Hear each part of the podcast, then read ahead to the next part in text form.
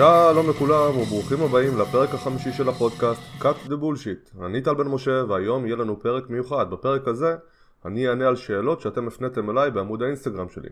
אבל לפני זה, ב-14 לתשיעי אנחנו מתכננים לכם כנס אדיר עם אנשי מקצוע מהשורה הראשונה כמו התזונאים יאיר להב, גיא שלמון ועוד אה, רבים אה, אחרים וטובים, אה, כולל אני.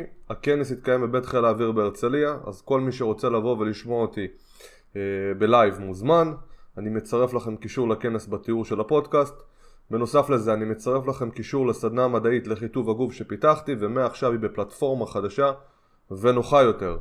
אז uh, קדימה, מבלי לבזבז זמן בואו נצא לדרך. שאלה הראשונה מגיעה מליאב ששואל מה דעתי על משקאות uh, דיאט או משקאות זירו וגם ורוניקה שואלת האם יש השפעה של uh, ממתיקים מלאכותיים על הבריאות, על ירידה במשקל וחשוב להבין קודם כל משהו בסיסי, אנחנו קוראים לזה אמנם ממתיקים מלאכותיים או ממתיקים דלי קלוריות יותר נכון צריך להגיד אבל uh, באופן כללי זה קבוצה uh, הטרוגנית של מוצרים, זאת אומרת שהמטאבוליזם למשל של אספרטיים שונה משל סוכרלוז ושל סחרין שונה מציקלמט וכן הלאה וכן הלאה וכן הלאה. ולכן אנחנו נוטים לאגד אותם יחד אבל מאחר שהחומרים הם שונים והמטאבוליזם שונה אז ההשפעה הבריאותית פוט... היא פוטנציאלית uh, שונה. אבל כשאנחנו מסתכלים באופן כללי על הממתיקים שאושרו לשימוש, בדרך כלל אלו שציינתי, ואלה שאתם אה, אה, שותים במשקאות דיאט בדרך כלל, אה, אלה שאושרו על ידי FDA ואיגודים באירופה, הם אושרו כבר לפני 50 שנה אם אני לא טועה, לאחר סדרה של המון המון בדיקות בקרב גם בעלי חיים וגם בבני אדם שלרוב בדקו מינונים שהם רעילים לגוף והם בדקו סיכונים מאוד דרמטיים כמו סיכון לסרטן וזה כולל גם את ההבנה הביוכימית שלנו וגם תצפיות ישירות. אז כלל הממתיקים שאושרו לשימוש כעיקרון לא הייתה איתם בעיה בהמון מחקרים שבוצעו בעבר עכשיו האין בעיה הזאת הגיעה לרמה שכיום ההמלצה זאת אומרת הרף לצריכת ממתיקים שאנחנו מגדירים אותו כסבבה וגם אם אנחנו עוברים אותו, מה שלא סביר שיקרה, עדיין אנחנו כנראה בתחום שהוא יהיה סבבה, אבל אנחנו מתחילים לשים כאן איזשהו סימן שאלה לצריכה גבוהה שכזאת לאורך זמן. רק שימו לב, הרף הזה הוא עדיין פי 100 יותר נמוך מהרף שהוגדר כבעייתי, אוקיי? זאת אומרת שאנחנו עדיין בשולי ביטחון שהם מאוד מאוד מאוד רחבים והסיכוי שמישהו יגיע לרף שהוא באמת הוגדר כבעייתי באותם מחקרים אה, ישנים אה, לא קיים כמעט, אוקיי? אה, אין שום סיכוי באמת שיגיעו לרף הזה.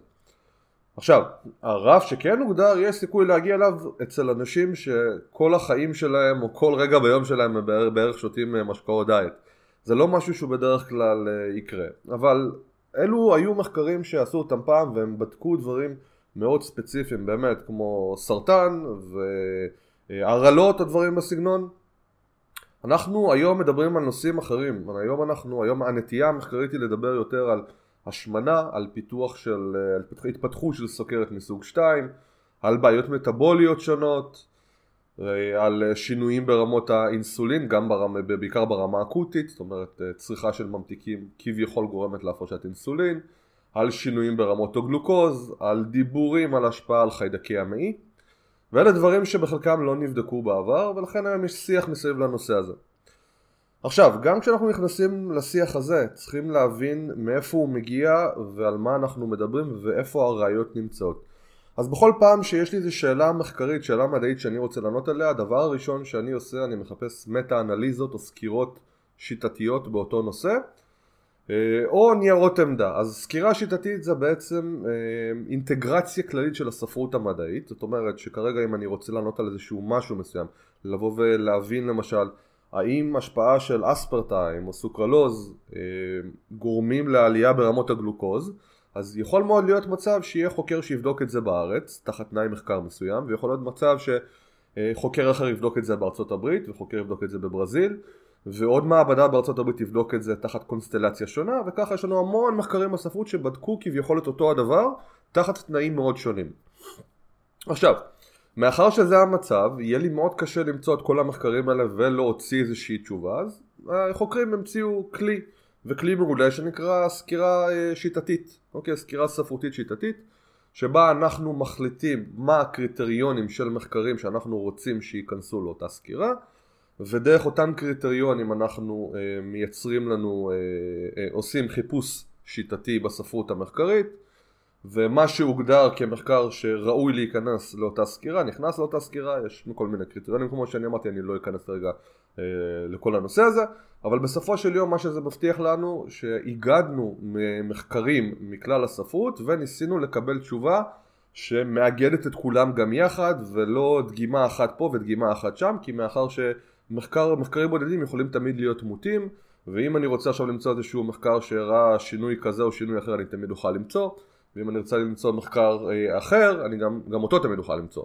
כל החוכמה היא לדעת מה הכיוון הכללי, מה הכיוון המחקרי הכללי של הספרות ואת זה אנחנו עושים בעזרת סקירות.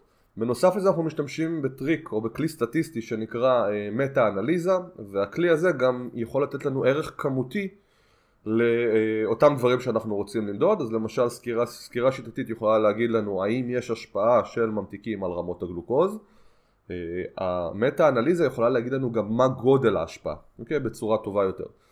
עכשיו זה הדבר הראשון שאני מחפש כי זה באמת ככה נותן לי איזושהי תמונה ראשונית אה, כללית. ודבר נוסף שאני אמרתי זה גם ניירות עמדה. ניירות עמדה אה, אלו המלצות שמגיעות מגופים גדולים למשל אה, משרד הבריאות או ארגון הבריאות העולמי או ארגון הלב האמריקאי וכל מיני איגודים כאלה כבר עשו את העבודה בשבילנו ונתנו לנו איזה סוג של תמונה כללית עם פרספקטיבה קלינית לדברים מסוימים כמו כולסטרול, כמו ביצים וגם ממתיקים.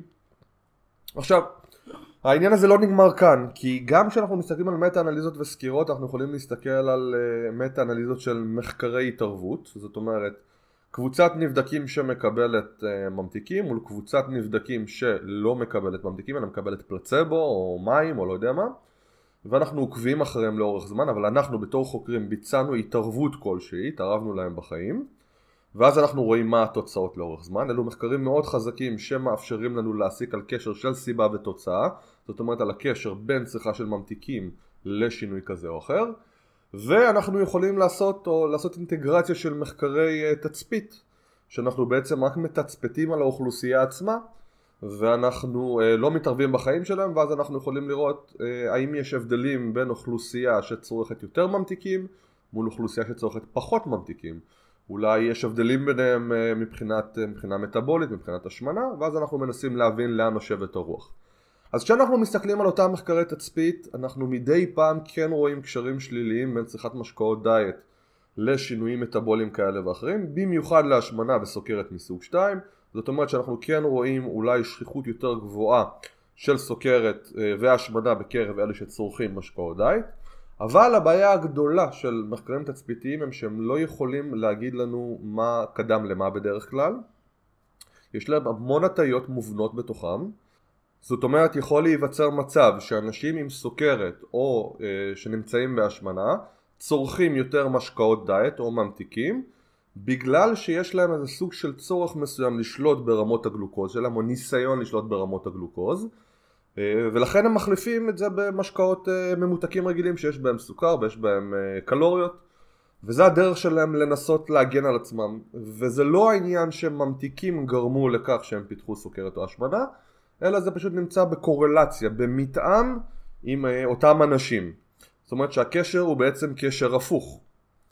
וזה בעצם החולשה העיקרית של המחקרים האלה בנוסף להמון חולשות אחרות שיש להם כמו הטיות מובנות וחוסר יכולת לדווח בצורה הולמת, זאת אומרת אנחנו שואלים אנשים לאחרון, שואלים אותם איך היו החיים שלהם בעבר, כמה הם נוטים אה, לשתות משקאות דיאט ואלו דברים שמאוד קשה לענות עליהם בצורה מדויקת ויש אה, המון בעיות עם המחקרים האלה ולכן אנחנו נותנים להם בדרך כלל פחות משקל. לעומת זאת שאנחנו הולכים למחקרי התערבות, זאת אומרת שאני לוקח קבוצה של אנשים, מחלק אותם בצורה אקראית לשתי קבוצות שונות, קבוצה אחת תקבל משקאות דיאט הקבוצה השנייה תקבל אה, מים או כל אה, משקיע אחר ואנחנו רואים מה קורה לאורך זמן, אנחנו פה לא רואים בעיות. לא רק שאנחנו לא רואים בעיות, אנחנו רואים אפילו יתרונות למשקאות הדייט, במיוחד שאנחנו מחליפים משקאות אה, ממותקים בסוכר במשקאות דייט. אנחנו רואים בדרך כלל ירידה במשקל, שיפור מסוים בבריאות המטבולית של הנבדקים אבל החולשה של המחקרים האלה שהם, הם שהם נעשים לטווח קצר יחסית, שנה, שנתיים גג, ועל מדגמים שהם יחסית יותר קטנים. אז יש לנו כאן שתי קצוות ושתי עולמות, שאנחנו מצד אחד אנחנו מקריבים זמן וגודל מדגם בשביל uh, תוקף פנימי יותר גבוה, נקרא לזה בשביל uh, הרמטיות במחקר, בשביל להבין את כיוון הקשר. Uh, וזו בעיה, זאת אומרת, uh, זו, בהחלט איזה סוג של uh, בעיה קיימת, אבל אנחנו עדיין uh, מעדיפים להסתמך על uh, uh, מחקרי התערבות, ואנחנו היום נוטים להבין טוב יותר שיש uh, הטיה של סיבתיות הפוכה במחקרי התצפית. וכשאנחנו מסתכלים על מחקרי התערבות, כמו שאני אמרתי, מלבד הירידה במשקל ומלבד השיפור במדדים מטאבוליים, אנחנו לא רואים שיש השפעה אקוטית על הפרשת אינסולין, אנחנו לא רואים שיש השפעה אקוטית על עלייה, על עלייה ברמות הגלוקוז, פורסמה סקירה ב-2020 שבדקה את זה, אה, זאת אומרת שלא ניתן לבוא ולהגיד שצריכה של ממתיקים גורמת להקפצה של אינסולין ולא לשינוי ברמות הגלוקוז. ובדרך כלל גם אין סיבה הגיונית שזה יקרה ועוד מחקרים עם טווחי ביניים לא הראו שינויים מיוחדים אה, במדדים מטאבוליים אה, שקשורים אה, לסוכר, כמו המוגלובין מסוכרר ודברים בסגנון. ולכן מאוד קשה לבוא ולהגיד שיש בעיה, וגם הניירות עמדה בדרך כלל תומכות בזה. גם ארגון הבריאות העולמי פרסם נייר עמדה השנה שלא לא, לא הצביע על איזשהו נזק דרמטי או איזשהו משהו שהוא קריטי. עכשיו, עניין אה, חיידקי המעי שכל הזמן מדברים עליו הוא גם כן נושא שהוא סופר שנוי במחלוקת, המחקרים כאן הם די בחיתולים, מרביתם נעשו על אה, עכברי מעבדה או על אה, חולדות, יש איזשהו מחקר מאוד מפורסם שפורסם במכון ויצמן ב-2015 על עכברים שצרכו אם אני לא טועה סחרין ומצאו שם שינויים ברמות גלוקוז או בתנגודת אינסולין, אבל זה מחקר עם רלוונטיות מאוד נמוכה לבני אדם אותם חוקרים ביצעו מחקר המשך על שבעה בני אדם והם הראו שארבעה מתוכם כן היה להם איזה סוג של שינוי בחיידקי המעי אבל גם כאן לא הייתה קבוצת ביקורת ולא היה מעקב כמו שצריך והמחקר הזה בערך נצלב מכל כיוון אפשרי. מחקרי המשך שבוצעו על בני אדם בדרך כלל לא הראו שינויים שכאלה וגם אם היו מראים שינויים אנחנו לא יודעים לבוא ולהגיד בצורה מספיק טובה למה השינויים האלה גורמים וגם כן סקירה שפורסמה אם אני לא טועה השנה או שנה שעברה גם הראתה שבכל מה שנוגע לבעלי חיים השיח הוא שונה. יכול מאוד להיות שבצריכת המינונים בצריכה מאוד גבוהה שנצרכה באותם מחקרים יכולה להיות אולי אה, בעיה ואולי שינויים בחיידקי המי אבל כשאנחנו מגיעים לבני אדם ובמינונים רלוונטיים לבני אדם ולחיים שלנו אנחנו בדרך כלל לא רואים את הבעייתיות הזאת ולכן אנחנו מאוד צריכים להיזהר אה, מה אנחנו אומרים לאנשים ואיזה מחקרים אנחנו לוקחים ועל סמך מה אנחנו מבססים את ההמלצות שלנו.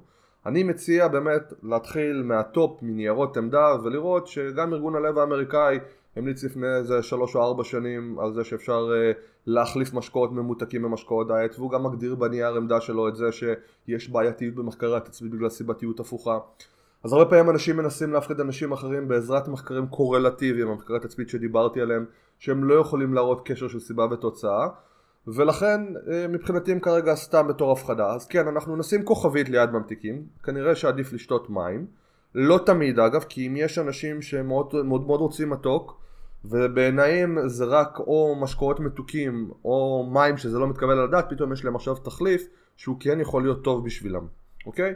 אז זה לא תמיד חייב להיות uh, מים, אבל כן, המלצה כללית היא מים, כי מים באמת אין איתם uh, בעיה ואין מחלוקות לגביהם. אבל כשאני צריך לבוא ולהחליט האם יש השפעה שלילית על המשקל, או על uh, סיכון לסוכרת, או ללא יודע מה, כרגע אני לא יכול להגיד את הדברים האלה, לפחות לא ברמת ודאות גבוהה, אם כבר הממצאים מראים שזה לא נכון. שאלה הבאה מגיעה מגיל ששואל האם חשוב ורצוי להגיע לכשל שרירי. אז uh, אני לא בטוח שאני מבין באיזה הקשר אנחנו מדברים כי אני יכול להסתכל על זה מכמה אספקטים אספקט אחד יכול להיות חשיבות הגעה לכשל בהקשר של היפרטרופיה שרירית, עלייה במסת השריר חשיבות הגעה לכשל לשם אה, שיפור כוח מרבי או הגעה לכשל לשם שיפור ביצועים ספורטיביים. אפשר לדבר uh, רבות על כל אחד מהנושאים האלה אבל אני אתחיל, uh, אני אדבר על כולם. בואו נדבר ככה קודם כל על מה זה כשל שרירי. גם לבוא ולהגדיר כשל זה לא איזשהו משהו שהוא פשוט, אולי זה נשמע לאנשים שזה פשוט, אבל זה ממש לא, במיוחד אה, לאור הספרות המדעית. אז ההגדרה הקלאסית של כשל היא חוסר יכולת להרים את המשקל uh, פעם נוספת. זאת אומרת שאם עכשיו יש לי תרגיל של כפיפת מרפקים, אני מנסה לבצע חזרה ופיזית המשקל לא עולה. אוקיי? כמה שאני מנסה לא עולה. אבל ניסיתי פיזית לעשות את החזרה הזאת וראיתי שאני לא מצליח. אה, אופציה נוספת זה להגיע לאיזושהי נקודה שבו המתאמן או אני אומר אוקיי אני חושב שאני לא יכול לעשות יותר מבלי לנסות את זה באופן פיזי אופציה נוספת היא לבוא ולהגדיר כשל טכני. זאת אומרת שאותו מתאמן חרג מאיזשהו גבול טכני מסוים שגם אותו לא תמיד קל להגדיר ואז אנחנו נקרא לזה כשל. אופציה נוספת שיכולה להיות uh, במחקרים שיותר קשורה לכשל הקודם, לא לכשל הטכני, uh, היא uh, כשל התנדבותי. הרבה פעמים במחקרים לא מובילים את הנבדקים לכשל בזה שהם באמת פיזית לא מצליחים לבצע את החזרה, אלא שהם uh, צריכים לדווח על זה שהם לא רוצים להמשיך את הסט יותר מסיבה כזאת או אחרת. מתאמן יכול לעצור סט לא בגלל למשל שהשריר שלו נשרף או נגמר, אלא בגלל תחושה של בחילה, סחרחורת או דברים בסגנון, וגם זה יוכל להיות מוגדר ככשל, אבל כשאנחנו מדברים בדרך כלל על כשל, כשל אמיתי, או אה, לפחות כמו שרוב האנשים מתייחסים אליו, זה באמת שאנחנו לא מצליחים להרים את המשקל יותר, והשיר שלנו נגמר עד הסוף. וגם כאן יש לנו כנראה ככה פרספקטיבה של הגעה לכשל במשקלים מאוד קלים, זאת אומרת של 20-25 חזרות בערך, ומעלה אולי. אה, כשאנחנו, אה, כשאני יכול לתפוס מתאמן ולשים לו אקדח לראש ולהגיד לו תמשיך לפמפם גם אם אתה חושב שאתה לא יכול לעשות יותר כנראה שבמשקלים קלים הוא יוכל להמשיך לעבוד ואם אנחנו מדברים על כשל במשקלים כבדים יותר, סתם אני אומר 6-8 חזרות אז סביר מאוד להניח שאם אני עדיין, שאם אני אשים למתאמן שלי אקדח צמוד לראש ואני אגיד לו תמשיך לעשות עוד חזרות הוא כנראה לא יצליח אז יש גם אה, משמעות לטווחי החזרות ולתחושה שלנו.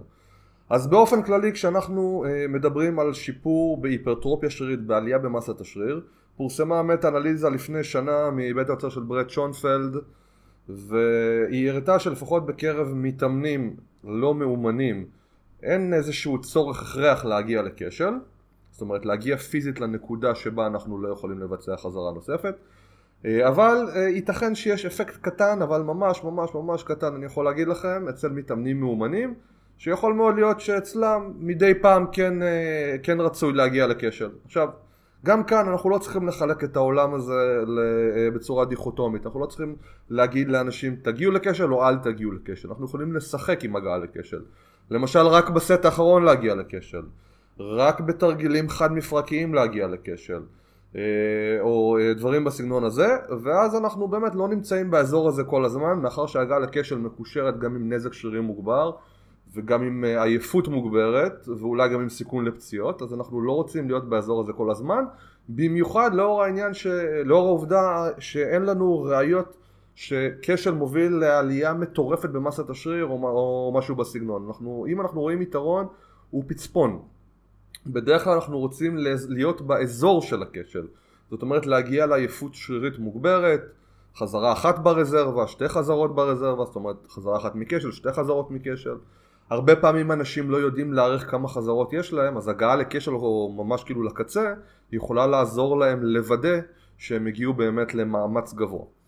אז זה ככה באופן כללי, התשובה היא שלרוב אנחנו לא צריכים באמת להיות שם, אלא רק אה, אה, בפעמים סלקטיביות, וגם אם אנשים לא יגיעו לא יקרה כנראה יותר מדי. כשאנחנו מדברים על כוח שרירי, התמונה כבר מתהפכת. כוח שרירי ושיפור בכוח אה, שרירי, בדרך בדרך כלל זה נמדד בכוח מרבי, אבל גם הרבה פעמים בביצועים ספורטיביים, אנחנו רואים פעם אחר פעם אחר פעם שכנראה יש חיסרון בהגעה לכשל שרירי. זאת אומרת שהשרירים, או הביצועים יותר נכון, לא אוהבים את, העניין הזה של הכשל. ובאמת הרבה ראיות מתקבלות בשנים האחרונות ממחקרים שמודדים, לפחות מודדים את, ה, את דרגת המאמץ של המתאמן על ידי מהירות מוט. מדידה של מהירות מוט זה בעצם אנחנו לוקחים מכשור מתקדם ושמים אותו על אה, מוט בדרך כלל למשל בסקווט או בבנץ' פרס והמכשיר שלנו יודע לבוא ולהגיד את המהירות שהמוט זז, אוקיי? במטרים לשנייה ולפי השינויים במהירות, נעזוב, יש פה עוד, עוד כמה קונספטים שנכנסים לתמונה, אנחנו יכולים אה, לבוא ולהעריך על כל מתאמן האם הוא קרוב לכשל האמיתי שלו או לא. ואנחנו רואים המון פעמים שדווקא מרחק מכשל, אוקיי? אני לא יודע לבוא ולהגיד, להצביע בדיוק כמה המרחק הזה, אה, כנראה מניב יתרון לשיפור בכוח המרבי, הרבה פעמים אפילו אה, מרחק גדול מכשל. שוב, אני לא רוצה להטעות כי כל מחקר זה בפני עצמו ועדיין חסר לנו מידע, אבל לא, לא מזמן פורסמה סקירה שהראתה אובדן, חזרה, אובדן מהירות מוט של 25%, תכף אני אסביר מה זה אומר, ומטה הראתה יתרון על פני 25% ומעלה. שתבינו, אם אני מדבר על אובדן מהירות מוט של 45%, 50, 50% אנחנו מדברים על אזור של כשל שרירי. אז 25% ומטה זה אומר שיש לי עוד הרבה ברזרבה. יכול להיווצר מצב שבהרבה מחקרים מהסגנון הזה אנחנו נראה מתאמנים שבאים עושים חזרה אחת עם 70-75% מהחזרה המרבית שלהם בזמן שהם יכלו בכיף לעשות את זה 7, 8, 9, 10 חזרות עד כשל ועדיין הם משתפרים בצורה אה, אפילו יותר טובה מאלה שעשו 8-10 חזרות, אוקיי? זה לא תמיד קורה, בדרך כלל אה, אנחנו רואים את זה יותר בטווח של 4-5 חזרות, אוקיי? עם המשקלים האלה שציינתי עכשיו. זאת אומרת שאם אני לוקח איזושהי, איזשהו כלל, אפילו חצי מהכמות של החזרות של אף כשל שרירי, זאת אומרת שאם יש לי 10 חזרות ובחזרה העשירית הגעתי לכשל, אז הרבה פעמים אפילו ב-5-6 חזרות יניבו יתרון על פני ה-10 חזרות האלה.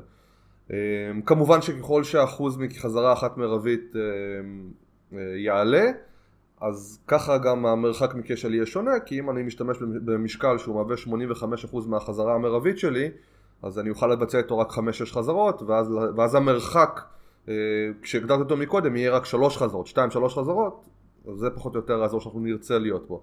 אבל זה איזשהו תחום שבאמת עכשיו אה, נחקר יותר בשנים האחרונות, ותשובה יותר מדויקת כנראה תגיע רק בהמשך. אבל לצורך התשובה, כרגע אני לא יכול לבוא ולהגיד שיש יתרון בהגעה לכשל, אלא חיסרון בהגעה לכשל לשם שיפור ביצועים ספורטיביים וכוח מרבי. אגב, אחד מההסברים או שני הסברים יפים זה שהגעה לכשל יכולה לגרום לשיפט, למעבר בין סוגים שונים של סיבי שריר שאולי פחות טובים לשיפור כוח מרבי, שוב גם לפה אני לא אכנס. ויש כאן עניין של שימור uh, מהירות מוט, המוט נע בצורה יותר מהירה כשאנחנו יותר רחוקים מכשל ויכול מאוד להיות שיש כאן אה, עניינים של אה, נזק שרירי מופחת והתאוששות טובה יותר מהאימונים וכל אלה מאפשרים לנו להתאמן לאורך זמן בצורה טובה יותר ולכן אנחנו גם נוכל להשיג אולי תוצאות טובות יותר. שאלה הבאה מגיעה מליה ששואלת מה אני חושב על בני נוער שמתאמנים? אז אני מניח שאנחנו מדברים על אה, אימוני התנגדות ואני חושב שזה מעולה וזה מבורך.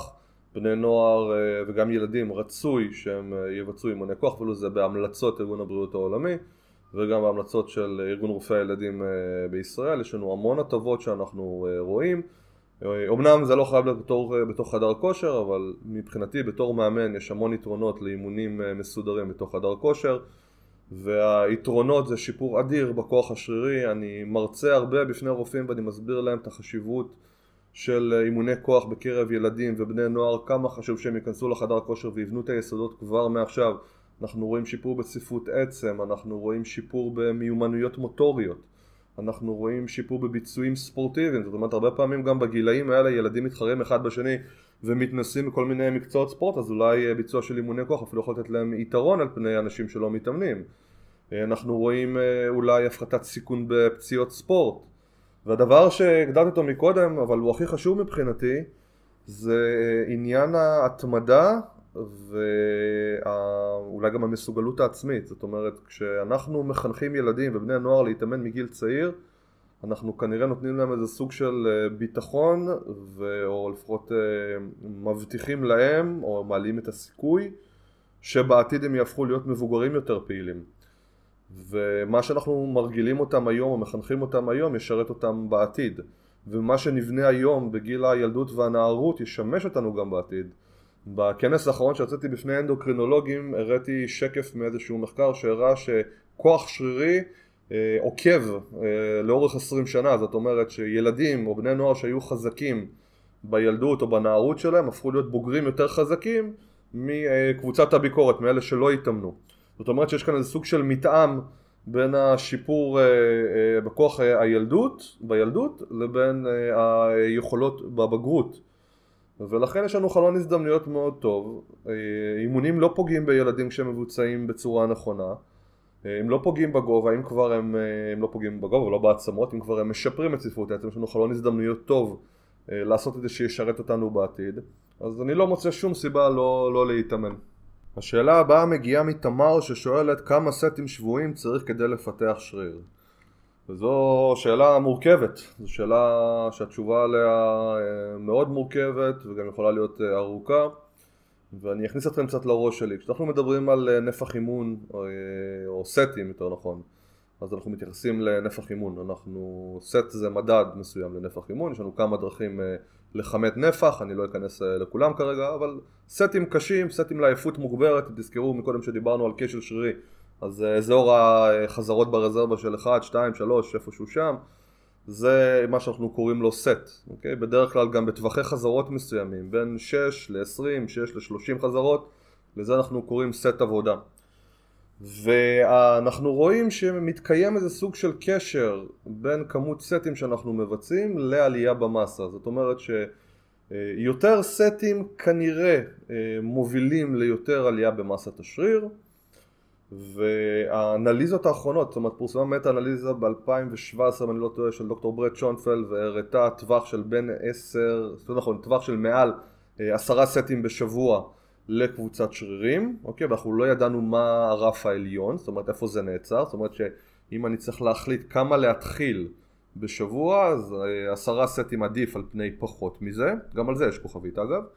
אה, מטה אנליזה שפורסמה ממש לפני שנה על מתאמנים מאומנים הראתה איפשהו בין 12 סטים בשבוע ל-20 סטים בשבוע שאלו הטווחים שלרוב מדברים עליהם. עכשיו אלו כללי אצבע, זאת אומרת שאם אני צריך לבוא ולדבר עכשיו על אה, כמות סטים עם מתאמן מתחיל, עם מתאמן מתקדם, אז אני רוצה שהם יפלו בטווח הזה פחות או יותר. ו... אבל משהו אחד שבדרך כלל אנשים מפספסים זה את העניין של העצימות שדיברתי. אה, במחקרים שהעריכו, לפחות במחקרים שהמטה אנליזות אה, אה, בדקו, אמרנו שמטה אנליזה זה אינטגרציה של הרבה מחקרים, אז אותם מחקרים הנבדקים מתאמנים עד, ל, נקרא לזה עד למוות, החוקרים, שאני מדבר עם הרבה חוקרים בעולם, הם אומרים הרבה פעמים שהמתאמנים מדווחים על זה שהם בחיים לא התאמנו כל כך קשה כמו שהם התאמנו כשהם מגיעים למחקר. למה?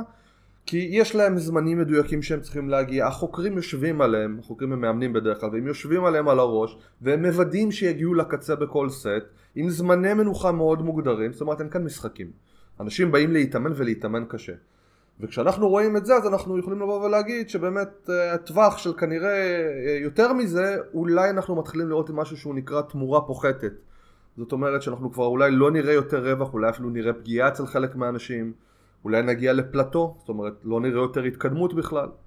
אז אנחנו עוד פעם לא יודעים להגיד מה קורה שם, אנחנו כן, אני כן יודע לבוא ולהגיד שאם אנשים לא מתאמנים בצורה רצינית ולא uh, מתאמצים בסטים שלהם, זאת אומרת הם לא מתאמצים ב, uh, ב, באימונים עצמם, אז מאוד יכול להיות שהם יצליחו לעשות גם יותר סטים. אז הרבה פעמים כשאנשים מגיעים אליי ואומרים לי אה אני עושה 40 סטים לחזה בשבוע אז אני מרים גבה, למה? כי אני אומר אוקיי יכול מאוד להיות שה-40 סטים האלה בכל אחד מהם אתה לא מתאמץ כמו שצריך ובגלל זה אתה מצליח להגיע ל-40 סטים.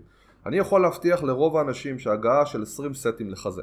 לכשל שרירי אמיתי או קרוב לכשל שרירי אמיתי אתם גמורים.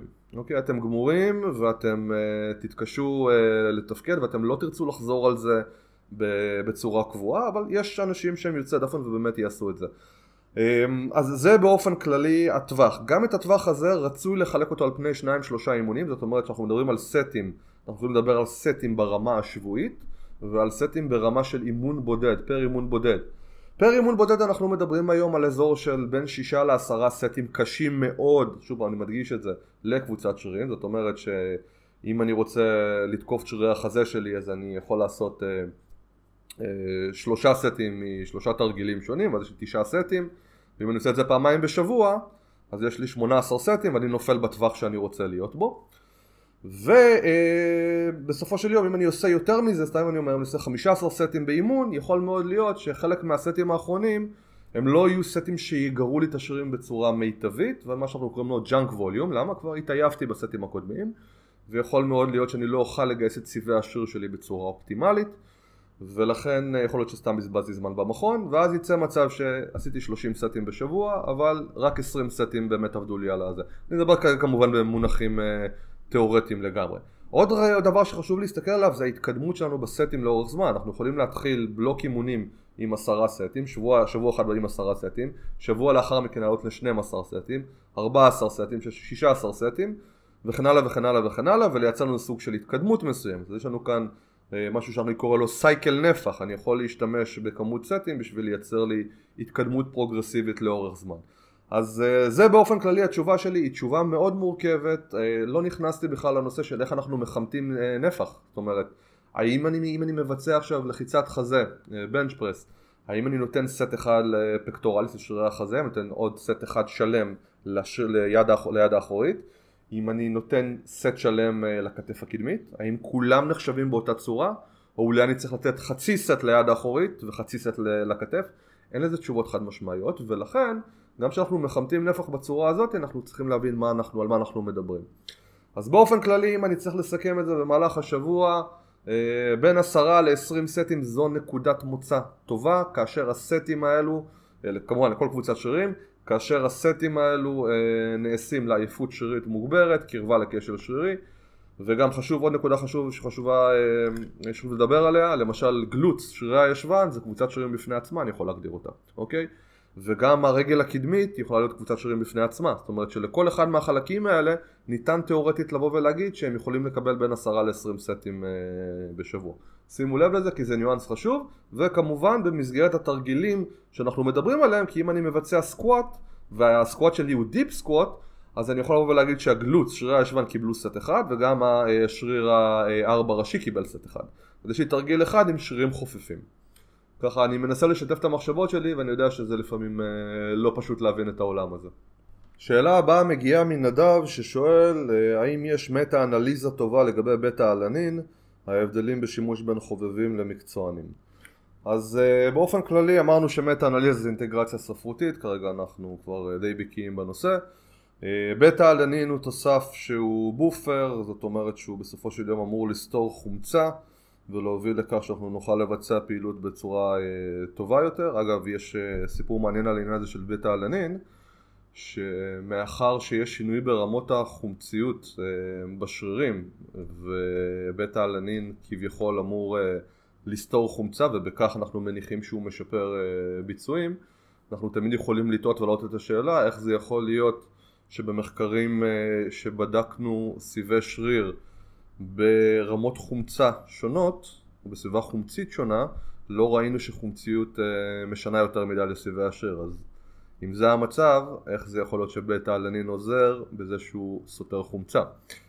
אה, אנחנו לא יודעים כרגע להגיד את התשובה לזה, אבל סתם איזה סוג של רעיון משעשע שיש לי בראש. אז באופן כללי, בטא אלנין, אה, לפי הרבה עבודות, אמור לעזור לנו בפעילויות אה, יותר אה, סבולתיות שנמשכות באזור ה-30 שניות, דקה, ליד 10 אה, דקות כזה, ופחות באימוני כוח. זאת אומרת הראיות לתועלות באימוני כוח עצמם, אימונים מסורתיים, לא באמת קיימות, כי אנחנו מבינים את המנגנונים פחות או יותר, לפחות מניחים שאנחנו מבינים ואין שום סיבה שזה יעזור במצבים כאלה, ובטח אנחנו בתצפיות ישירות גם כן לא רואים אה, עדויות, יותר מדי עדויות ליתרונות.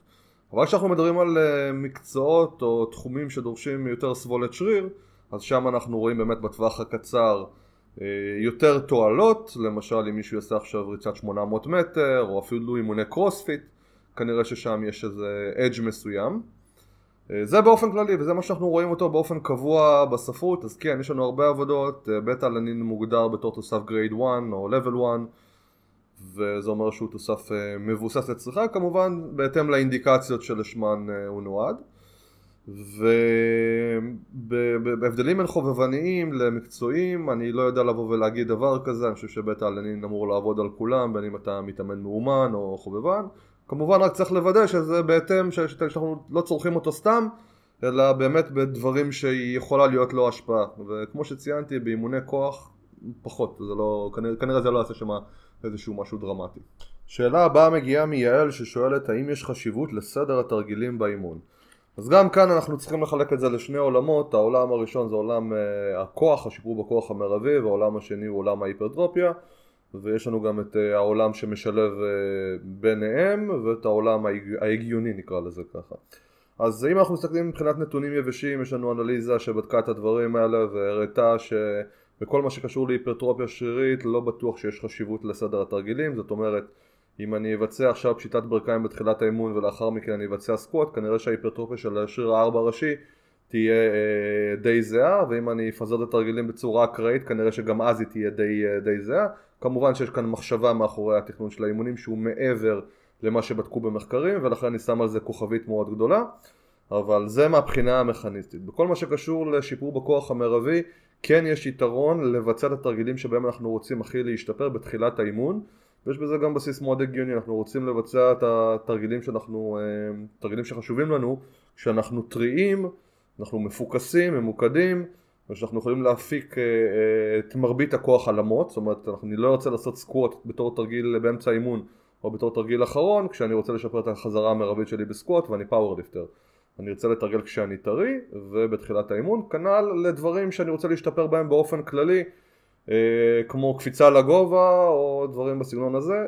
אה, אפילו בעולם ההיפרטרופיה אפשר לבוא ולהגיד שתרגילים או שרירים שאנחנו רוצים אה, להתחזק בהם או לשפר אותם יותר נרצה לשים אותם בתחילת האימון כשאנחנו יותר טריים ויותר מפוקסים ואפילו לתת להם אימון בנפרד.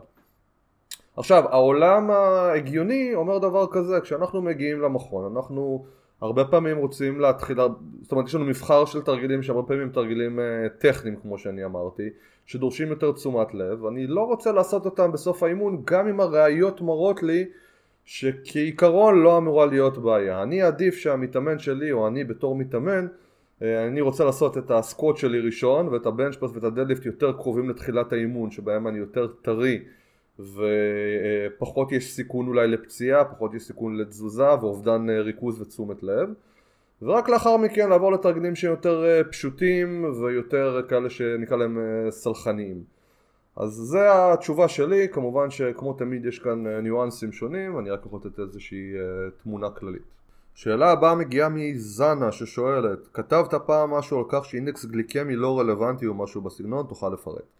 אז כן, קודם כל אינדקס גליקמי אמור uh, למדוד לנו את קצב עליות רמות הגלוקוז בדם לאחר uh, צריכה של מזון בודד. Uh, זה מחולק לשלושה חלקים, אינדקס גליקמי נמוך, קצב עליית הגלוקוז איטי, אינדקס גליקמי בינוני ואינדקס גליקמי גבוה, זאת אומרת עלייה מהירה uh, של הגלוקוז, וכמו שאמרתי הוא מתייחס למזון בודד, למשל אכלתי תפוח אדמה וראינו, ומדדנו נקרא לזה ככה, אכלתי פרי, מדדנו, אכלתי חזה עוף, מדדנו וזו כבר החולשה הראשונה, כי רוב האנשים לא אוכלים מזון מבודד, או מזון בודד אה, יותר נכון, אנחנו אוכלים את זה בתוך אה, ארוחה, ובן אדם שאוכל חזה עוף אוכל גם אולי אורז ליד, ואולי שותה ועושה עוד דברים אחרים, וכל הדברים האלה משפיעים על האינדקס הגליקמי.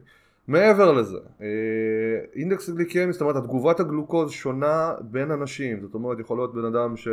יגיב בתגובת גלוקוז חדה לאכילה של uh, תפוח אדמה ובן אדם אחר uh, יגיב בתגובה מתונה. Uh, דבר נוסף זה העניין של שונות בתוך אותם אנשים, התגובת, התגובה הגליקמית יכולה להיות שונה בתוך אותם, בתוך אותם בני, בתוך, אותם בני אדם, זאת אומרת אני יכול להגיב בצורה שונה לחזה עוף בבוקר או בערב או מחר או עוד שבוע, זאת אומרת התגובה הגליקמית לא חייבת להיות קבועה והדבר הכי חשוב זה המחקרים, אה, יש לנו המון עבודות והמון סקירות שמראות קשר רופף עד לא קיים בין אינדקס גליקמי להשמנה, למחלות מטבוליות, לרעב ושובע ודברים בסגנון. ולכן מאוד קשה לבוא ולהגיד כרגע שיש לדבר הזה איזה סוג של אימפקט אה, מסוים או חשיבות אה, אדירה כשהראיות הישירות די שנויות במחלוקת ופורסמו לא מעט מהן, גם סקרתי אותן שמראות שהמדד לא מנבא, זאת אומרת שאנחנו ניתן לקבוצה של נבדקים אה, מזונות עם אינדקס גליקמי גבוה ולקבוצה אחרת עם אינדקס גליקמי נמוך, למשל ונשווה את רמות הרעב, לא נמצא הבדלים. יש גם הטעיות במחקרים האלה בגלל סיבות כאלה ואחרות, כמו הוספה של סיבים ודברים בסגנון, אבל נעזוב זה אה, לרגע זה. אה, אז כשאנחנו מסתכלים על כל הדברים האלה, אני, אני, אני בא ושואל מה, מה, מה הרלוונטיות של זה, למה להתעסק בכלל בדבר הזה, צריך להתעסק במזון עצמו ולא באינדקס הגליקמי, אגב אה, דוגמה קלאסית זה מחקר שפורסם ב-1995 במדד דירוג שובע ורעב, דירוג שובע, לא רעב, של 38 אה, מזונות ודווקא נמצא שם המאכל המשביע ביותר היה תפוח אדמה, ולתפוח אדמה יש אינדקס גליקמי גבוה מאוד, זאת אומרת אה, אחרי אכילת תפוח אדמה כביכול רמות הגלוקוז אמורות לטוס למעלה. אז זה לא ממש הגיוני עם הרבה טיעונים של אה, אל תקפיצו את הגלוקוז שלכם כי אתם תהיו רעבים. הנה המחקר הזה מראה שזה ההשערה הזאת לא עומדת במבחן ויש לנו הרבה רבים וטובים אחרים. אז זה באופן כללי. ייתכן אולי שסוכרתיים כן יכולים להרוויח מ...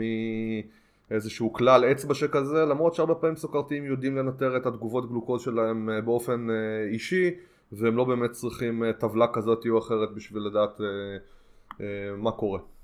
דן שואל, האם קריאטין גורם להקרחה?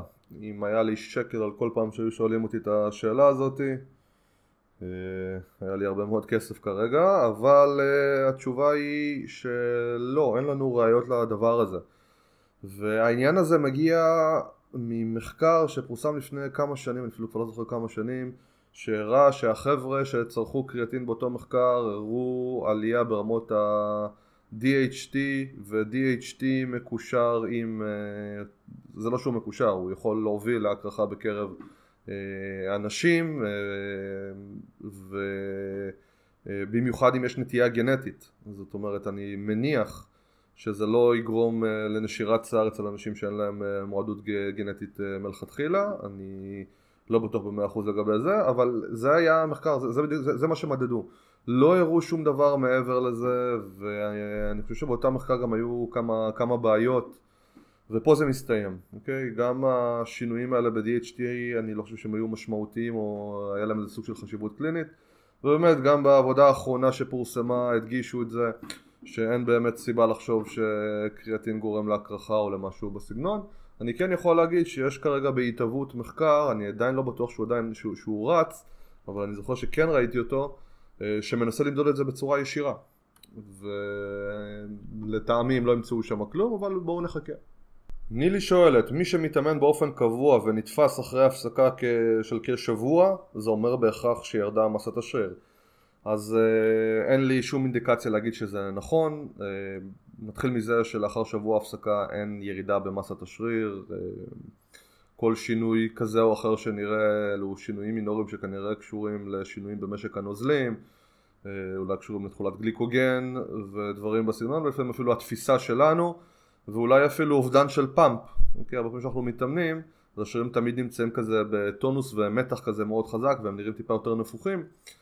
אמ, וכשאנחנו עושים הפסקה אז אולי זה טיפה יורד ולכן זה נראה ככה אבל אין שום סיבה להניח שאחרי שבוע אה, יקרה דבר כזה וגם אם היה קורה בשנייה שהיינו חוזרים למכון אה, רק להריח משקולות השרירים היו חוזרים בחזרה.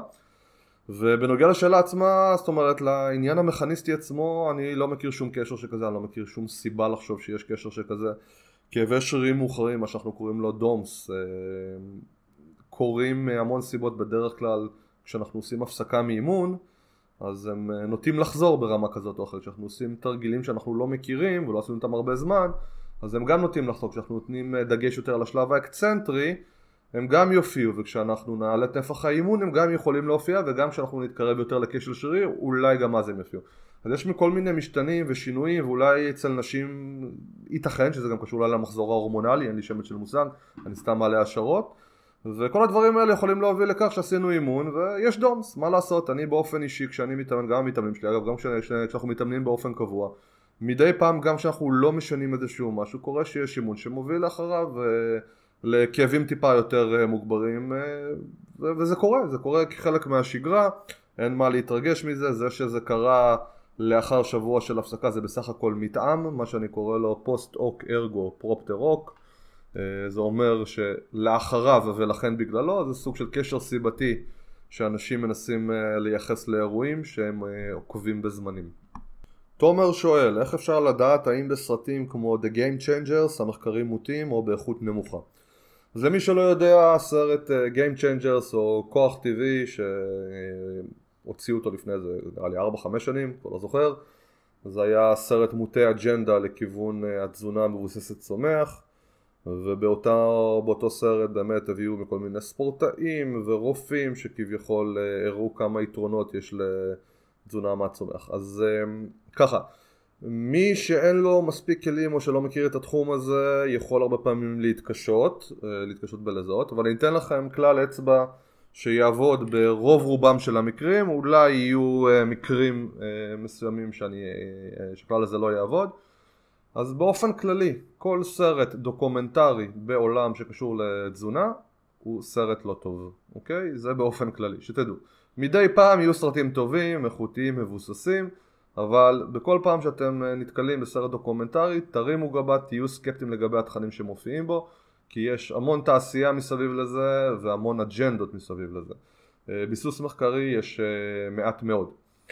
וגם הסרט הזה לא חף מבעיות, הרבה פעמים בסרטים מהסוג הזה אנחנו רואים כותרות מפוצצות, אה, מה סוכר עושה לגוף שלכם, מה שומן עושה לגוף שלכם, מה ככה יקרה אם תפסיקו עם זה, ומה ככה יקרה אם תעברו לתזונה קטוגנית. כל אלה באמת סימן שאלה ענק, המחקר לא נמצא שם ולא מראה את הדברים האלה, זה קודם כל. בתוך הסרטים עצמם אפשר לראות את הסיפור עצמו. אה, אם לוקחים סיפורים אנקדוטליים ומספרים את, ה... את הסיפור עצמו מסביב לאותם סיפורים, זאת אומרת מסביב לאותם אנקדוטות, אז אנחנו צריכים להיזהר, אם לוקחים ספורטאי ואותה ספורטאי מספר תשמעו עברתי לתזונה טבעונית והביצועים שלי הפכו להיות מטורפים.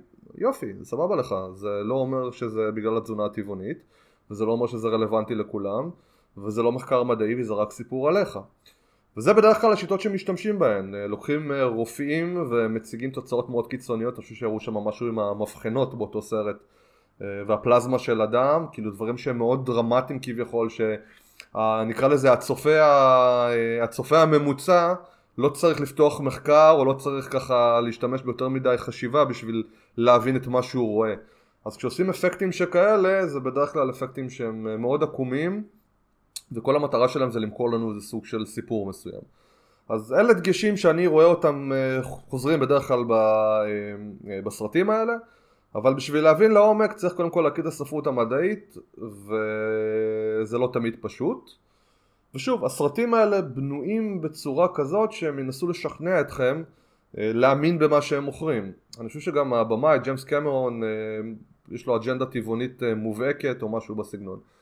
אז זה ככה באופן כללי, וכמובן שכל סרט צריך להישפט על, על פי התכנים שלו, ואני ממליץ לכולם לפתח את אה, חושי החשיבה הביקורתית שלהם, במיוחד בתחום הכושר והתזונה, ששם אה, רמות השרלטנות והשקרים אה, חוצות כל גבול, זה ככה ממני אליכם.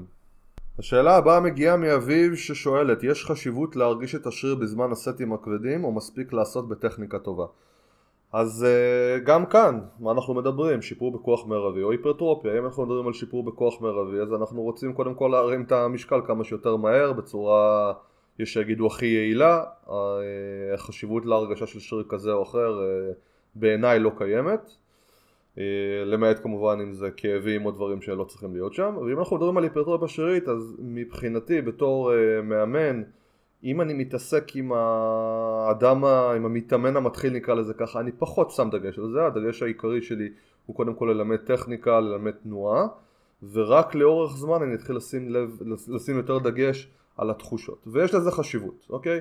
כמובן שבהתחלה המתאמנים מתחילים אה, ישתפרו בצורה טובה no matter what וככל שאנחנו נתקדם אנחנו נרצה כנראה לייצר גירויים יותר ספציפיים בצורה יותר מדויקת ולמשל אם אני אתן לבן אדם לבצע סקואט והמטרה של הסקואט היא מראש לשפר את, אה, את השריר הארבע ראשי והמתאמן שלי מדווח לי שהוא עצר את התרגיל בגלל כאב בגב, אוקיי? בזוקפי הגב נקרא לזה ככה אז האם שריר המטרה שלי שהוא הארבע הראשי קיבל מספיק גירוי? ייתכן מאוד שזוקפי הגב יתעייפו לפני הארבע ראשי וכמו שאמרנו, דיברתי על זה מקודם, אה, שרירים למטרת היפרטרופיה השרירים שלנו אוהבים קרבה לכשל ועייפות מוגברת. אז נניח שלארבע ראשי היה עוד עשר חזרות ואילו לזוקפי הגב היה אה, רק עוד חזרה אחת או שתיים אז יש סיכוי ששריר הארבע ראשי שלי לא קיבל גירוי הולם או גירוי אה, מספק. ואז אני ארצה במצבים כאלה לנסות לשנות דברים בשביל שבאמת הגירוי, התחושה תגיע יותר מהארבע ראשי ולא משרירים אה, אחרים. ואת הרעיון הזה אני יכול לקחת כמעט לכל תרגיל אה, במיוחד לתרגילים רב מפרקים ששם הדברים האלה נוטים להיות אה, ככה יותר דומיננטיים.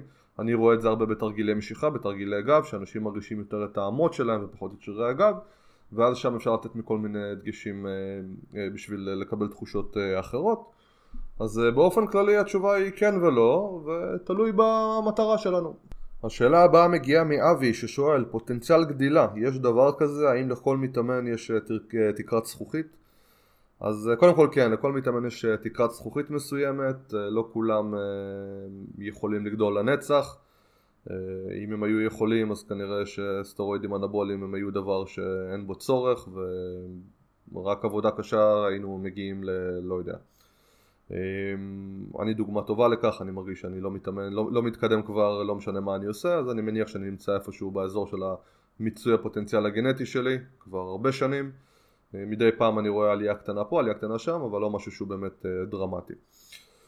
אה, אז כן, אז אני כן יכול לבוא ולהגיד שכנראה כן קיימת תקרה כזאת, או לפחות נקודה שממנה כל שיפור יצריך דם, יזע ודמעות, בשביל באמת להשיג ניואנסים, שיפורים שהם קטנים. אה, מבחינת פוטנציאל כן, לא כולם אה, מגיבים אותו דבר, אנחנו רואים את זה אגב במחקרים בצורה מאוד יפה, יש אנשים שיבצעו פרוטוקול מסוים ויגיבו בצורה פסיכית ויהיו כאלה שיצטרכו לבצע המון. וגם אז אה, יתקדמו יחסית מעט, אנחנו יודעים שיש המון פקטורים שיכולים להשפיע על זה, אנשים שמגיבים טוב יותר לאימונים ואנשים שמגיבים פחות טוב, אנחנו לא יודעים להצביע על מכלול הפקטורים, יש מכל מיני רעיונות, אבל שוב זה עדיין לא מדע מבוסס. אה, אני יכול לראות את זה הרבה על מתחרי פיתוח גוף, שאנשים שבאמת נושמים ליד אה, משקולות או רק עוברים ליד המשקולות והם כבר אה, גדלים. אז כן, בהחלט יש כאן אנשים עם פוטנציאל טוב יותר ופוטנציאל פחות טוב. אייל שואל, איך לגרום למתאמן להבין את החשיבה הביקורתית כנגד המיתוסים שהוא מאמין בהם? אז אני אעשה קצת שיווק עצמי, יש לי קורס חשיבה ביקורתית וקריאת מחקר שנועד ללמד אנשים בדיוק את הדברים האלה.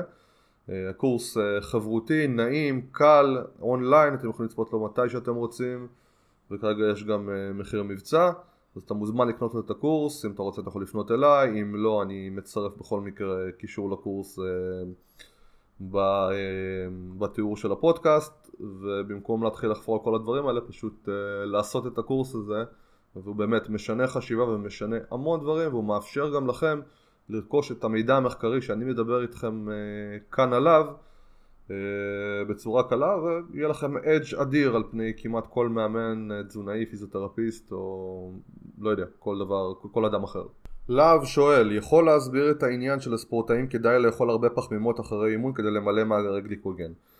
אז כן, נורא פשוט. באופן כללי אנחנו יודעים שצריכת פחמימות לאחר אימון יכולה להוביל למילוי מאגר גליקוגן בצורה יותר מהירה אה, אם אנחנו משווים את זה לאכילה לא אחרי אימון זאת אומרת יש איזה סוג של חלון הזדמנויות שהוא באזור השעתיים לאחר אימון ששם מרבית הפחמימות יגיעו זאת אומרת סינתזת הגליקוגן תהיה מהירה יותר וכל עוד אנחנו, ואם אנחנו נתעכב אז היא תהיה איטית יותר, זה לא שלא תתקיים, פשוט תהיה איטית יותר. עכשיו, למה זה משנה? זה משנה לאנשים ש... באמת יש להם אימונים בטווחי זמנים קצרים ובכל אימון כזה באמת יש דילול יותר, יש דילול גדול של מאגרי הגליקוגן ויש להם חשיבות אה, אה, להסתמך על אותם מאגרים. זאת אומרת אם יש לך אימון בבוקר ואימון בערב או אם יש לך סדרת מקצים או סדרת אימונים או סדרת תחרויות ובכל אה, מקצה אתה מדלל את המאגרים אז כן יש חשיבות להתאוששות טובה יותר כי באמת המקצה הבא שלך הוא קרוב ואנחנו רוצים להגיע כמה שיותר טריים עם פוטנציאל אה, מרבי לביצועים ולכן יש חשיבות לנצל את הזמן הזה. אם אין חשיבות לזה אז באמת גם אין חשיבות לאכול את הפחמימות אה, דווקא בתזמון כזה או אחר גם אם נאכל אחרי שעתיים הגג גליקוגן יתמלאו פשוט בקצב אה, איטי יותר. בכאלה מצבים אגב של אה, מילוי מהיר רצוי דווקא יותר להתבסס על פחמימות פשוטות, גלוקוז בעיקר ושם באמת אנחנו רואים שהקצב הוא יותר מהיר. השאלה הבאה מגיעה מתואר ששואל בפרק השלישי בפודקאסט שלך דיברת על עומס מכני, סטרס מטאבולי ונזק שרירי כגורמים להיפרטרופיה. להבנתי יש מחקרים שמראים שהגורם היחידי להיפרטרופיה הוא עומס מכני. השאלה שלי היא האם אתה מכיר על מה מדובר, אילו מחקרים ומה הם מראים בדיוק. אז כן, באופן כללי אחת מההשערות uh, שמדברים עליה כיום היא שבעצם רק עומס מכני הוא הפקטור הדומיננטי ביותר להיפרטרופיה שרירית ולמשל סטרס מטאבולי המטרה שלו היא לגרום לעייפות שרירית מוגברת ובכך להוביל לעומס, אה, אה, לעומס מכני גבוה יותר. אה, להגיד שיש איזשהו משהו ישיר שבודק את זה? ממש לא. יש לנו מכל מיני ראיות והשערות ומכל מיני דברים לפה ודברים לשם. למשל אני יכול לבוא ולהגיד שלקטט שהיא תוצר לוואי, לא תוצר לוואי, אסור להגיד את המילה הזאת, היא תוצר של גליקוליזה וחלק מכל העניין הסטרס המטאבולי, זאת אומרת מטאבוליט שמצטבר בשרירים, אה, ראינו, יש לנו עדויות שהיא יכולה להוביל לסיגנל אנבולי בפני עצמה, זאת אומרת עצם זה שיש אה, לקטט קצת ברמה יותר גבוהה, יכול מאוד להיות שמסמן לשריר לגדול, סתם בתור השערה. אז האם אנחנו יכולים לבוא ולהגיד שאין חשיבות לסטרס מטאבולי או כן, כנ"ל לגבי מטאבוליטים אחרים או לכל מיני תוצרי לוואי שיכולים לקרות כתוצאה מאימון כזה או אחר. אז אנחנו לא יודעים את זה בצורה טובה, זה בסך הכל השערה, השערה לגיטימית, שאולי נכונה, אולי לא נכונה, ואולי בסופו של יום כל, ש... כל הפוקוס שלנו צריך להתבסס על עומס מכני. אגב, אחד מהמחקרים שכן אה, הראו את זה בצורה מעניינת, אני לא יודע כמה התוקף שלו אה, נכון לשאלה המחקרית, זה ניסיון של אה, לייצר מטאבוליטים או לכלוא מטאבוליטים בשרירים אבל ללא אימון.